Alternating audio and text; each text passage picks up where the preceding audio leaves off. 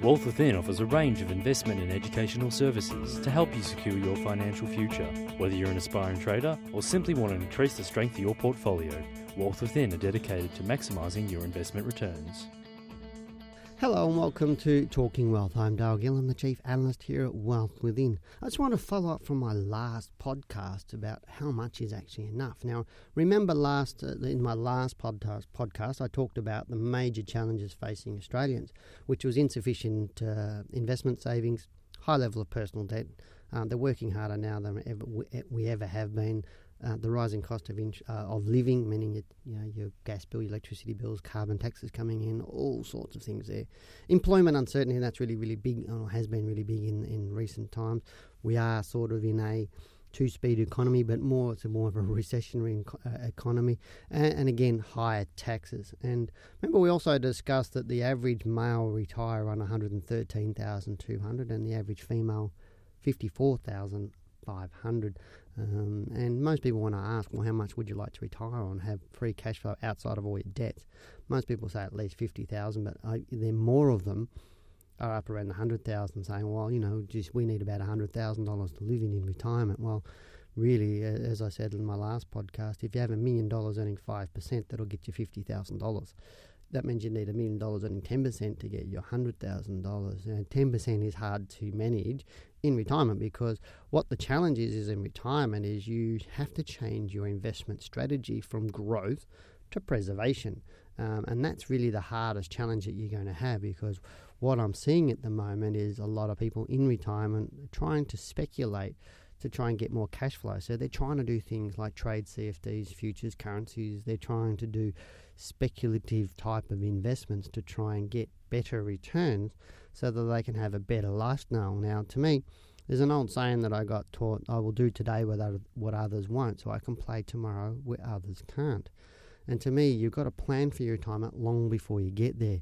So if you're if you're 50 and you really haven't paid off your house and you've still got lots of debt and you're looking at retiring at 65 and you've got not much in savings, then you need to start right now. You can't wait uh, for time because what I find most people start about five years out from retirement or really, really start to look at it five years out from retirement. And that's nowhere near enough time to start the compounding effect. So, what you need to do today, and, if I was you know, 30, then you know to me I was starting I was investing back when I was 30 I was having I was in shares and I was in investment property back then. So it's about a compounding effect to get you to where you need to go um, and all too often we leave it too late uh, simply because we're too busy having a lifestyle to think about our future lifestyle.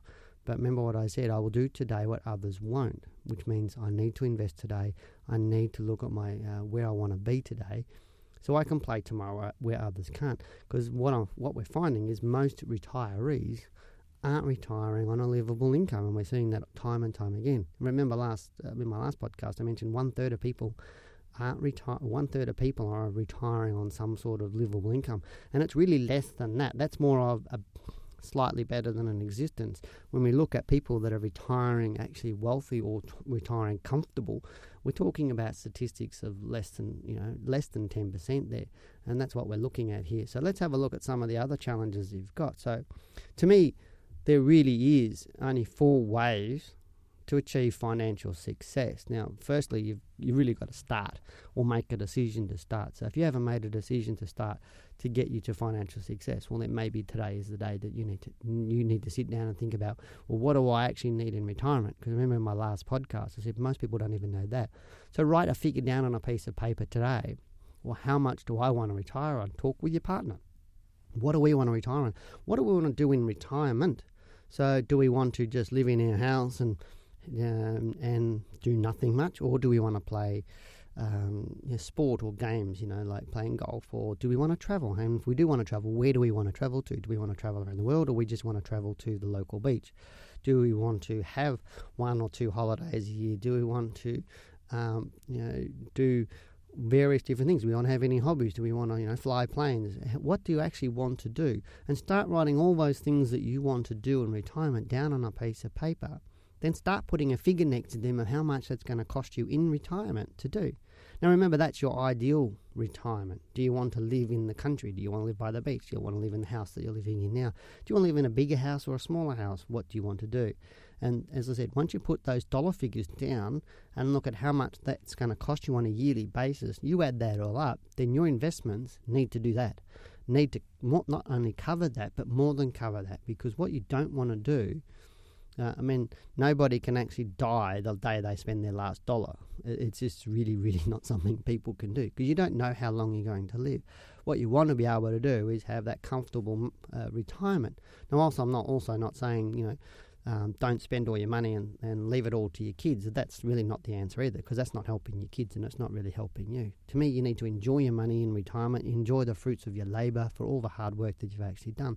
So please spend your money in retirement uh, but what you need to do is also make sure there's enough coming in so that you've got more than enough to last you. Because we know the average, you know, uh, average male lives to 80 something, and the average female is a bit, little bit longer than that. Um, and so, what I would be planning on is to live to over 90 or 100 and making sure you've got plenty of room there.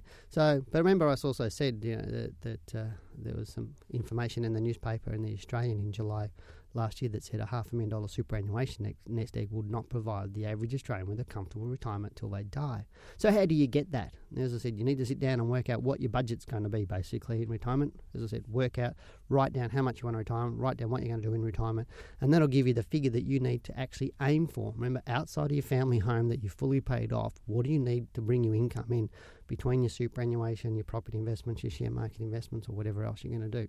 Now, there are only four ways to achieve financial success. In my book, there is. Um, one is spend less. And right now, we're seeing so many people. We're in a consumer society, and you only have to watch the kids. They're spending a lot of money. They they just keep ending up with no money in the bank. And then we're seeing them in their 30s and 40s, and they're going into their first homes, and they're borrowing up to the hilt. They're borrowed up to their eyeballs, and they're really getting that. You know, they want the the best lounge suites and the best big plasma TVs and all of those sorts of things. But they're not thinking about the future they're thinking oh, that that'll be okay. Uh, and we need to actually spend less. And what the interesting thing is, I've never met anybody over all my years in financial services where I couldn't cut their spending by 20% at least for, without them even really realizing that they're spending it because we waste a lot of money.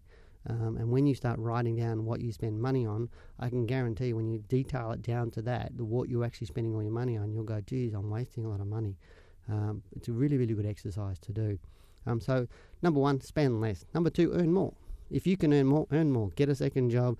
Get to get other income coming in. And I always talk about multiple streams of income. I've got several streams of income because you've got a job, you've got one stream of income. But what about having something else? A second job will give you a second stream of income. An investment property could give you a third stream of income. And shares could give you a fourth stream of income. What else can you do? Could you have an eBay business giving you a fifth stream of income? What can you do? So you can spend less, but you can also earn more. And as I said, a lot of people don't set up these multiple streams of income because if you lost lost your job today, if you can't survive for at least six months without any income, then you are technically broke. It is as simple as that. If you can't live for at least six months without any income, then you're technically broke. So, what do you need to do? So, earn some more money.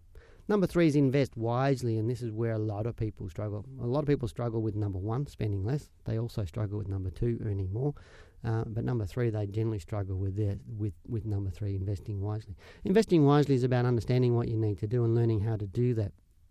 So investing wisely means getting good advice from good people in shares, property, financial planning, uh, good accountants, good solicitors, having people around you to help you plan out where you need to go. So once you've planned out what you need to do or what you want to do in your retirement, you've got a gross figure there of what your retirement's going to cost you on a yearly basis.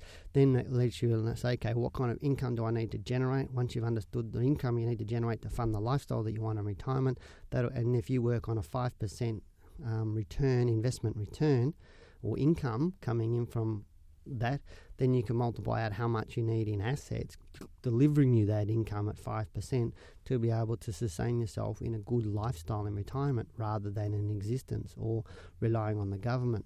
So, and number four, I said there was four things that you can do. One's one, spend less. Two, earn more. Three, invest wisely. Number four, do everything, and that's what I do. So at times, you know, and I've done, worked without. I mean, people go, well, yeah, you can afford this. I go, yes, I can, but I'd rather do without so I can do more later on. And, and a lot of people, as I said, don't get that. Remember my last podcast, I said, I will do today what others won't, so I can play tomorrow what others can't. So do all of the above. Spend less, earn more, invest wisely.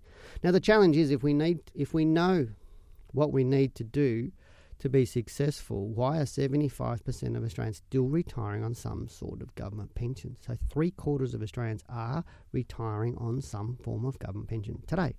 So you need to decide whether that's going to be you or not. Now, we tend to avoid doing what we know we should do because we fear failure or losing. Now, we tend to avoid going out investing and we tend not getting into the share market, not getting in the property market, not you know looking at our housing loans to refinance. Because remember last week I said, you know, give us a call if you've got a housing loan just give us a call and we'll have our expert have a look at it see whether you're structured properly, you've got the right loans for you, and whether we can save you lots. And, and we've sold the, the, the lady that we've got sold, has saved people thirty thousand dollars already in costs over a period of time of their loan. And so, really, really critical things that you can actually do. But people don't do it because we like to think that it's the devil you know, uh, or there's safety in we know this, there's certainty with where we are right now. And so by doing something different, we're fear of doing, making the wrong decisions or fear of failure or fear of losing. Um, and we need to actually look at that and say, okay, well, I just need information so I can make the right decisions. Now, another one is our desire to avoid pain is stronger than a desire for pleasure.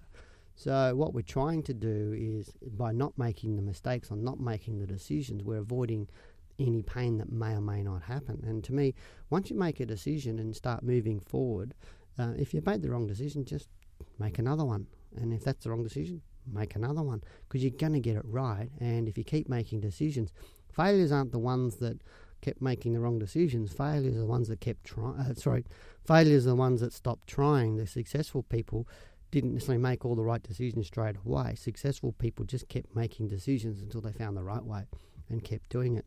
And this is why our, our fear of losing can be more powerful than our desire to succeed. So what we do is we uh, what what we resist persists, and a lot of us fear losing. We fear, you know, if we go out there, we may not do very well in the share market, we may not do very well in the property market, and we might do the wrong things. So therefore, we don't do anything. We don't get outside the home. We turn the TV on. Um, and I was, I was chatting to a journalist the other day, and I said I have this uh, hole in the pocket type um, theory with lots of people, or the you know the, the um, people get money um, and they start saving up and they get this money in their bank account and they might get ten or twenty or thirty thousand dollars in their bank account, but then they realise when they've got that kind of money that it's just sitting in a bank account earning a little bit of interest and they're really not doing the best thing that they could be doing with it. They need to invest that. Uh, because then they, that's the right thing to do to invest it in something that's going to get them a better return. But then they don't know what to do to get that better return. So then they go out and buy a new car or a lounge suite or go on a holiday and spend the money because then they don't have a problem anymore. Because quite often having money in the bank can cause problems for people because they don't educate themselves on the right way to, to invest in what they need to do. And as I said, you need to surround yourselves with the good accountant, the good solicitor, somebody to help you with property, somebody help you with your loan, somebody help you with your shares, and to make sure get the knowledge to do that yourself so that you can actually plan your own future out. But step one, as I said, write down what you want your future to be, uh, what you want to do in retirement, put some dollar figures next to that. Then you'll be able to get a yearly figure on what your income needs to be. Once you've got that, then you can work out how much you need to invest, and then you can work backwards from all of that and say, okay, well, if I need a million dollars or two million dollars in in property, earning four percent, or a million dollars or two million dollars in shares, earning four or five percent, or a combination of all of that, and so much in superannuation getting me X, um, then you'll know the, the, answer, and then you can slowly work towards that. Um, I hope you've enjoyed this podcast series or this two part series that I've just done. Um, I look forward to chatting with you next time. Um, but as I said, if you need anything, give us a call. Um, our guys are quite happy to help you out and point you in the right direction there as I said, with your loans, with your property. Um, you know, we'd help you with the share market. If you're looking at, you know, getting into the share market, now is a great time to look at learning to start trading because right now the market's at its worst, which means the good times are just about to start to happen. And to me, the biggest explosion in a share market is going to happen in the next year or so. And the, the question I ask is, will you be ready for that? And will you be ready for your time? And I'm Dale Gillam, the Chief Analyst at Wealth Within. Take care. Talking Wealth was brought to you by Wealth Within. To learn how you too can maximise your investment returns, call 1300 ShareTrade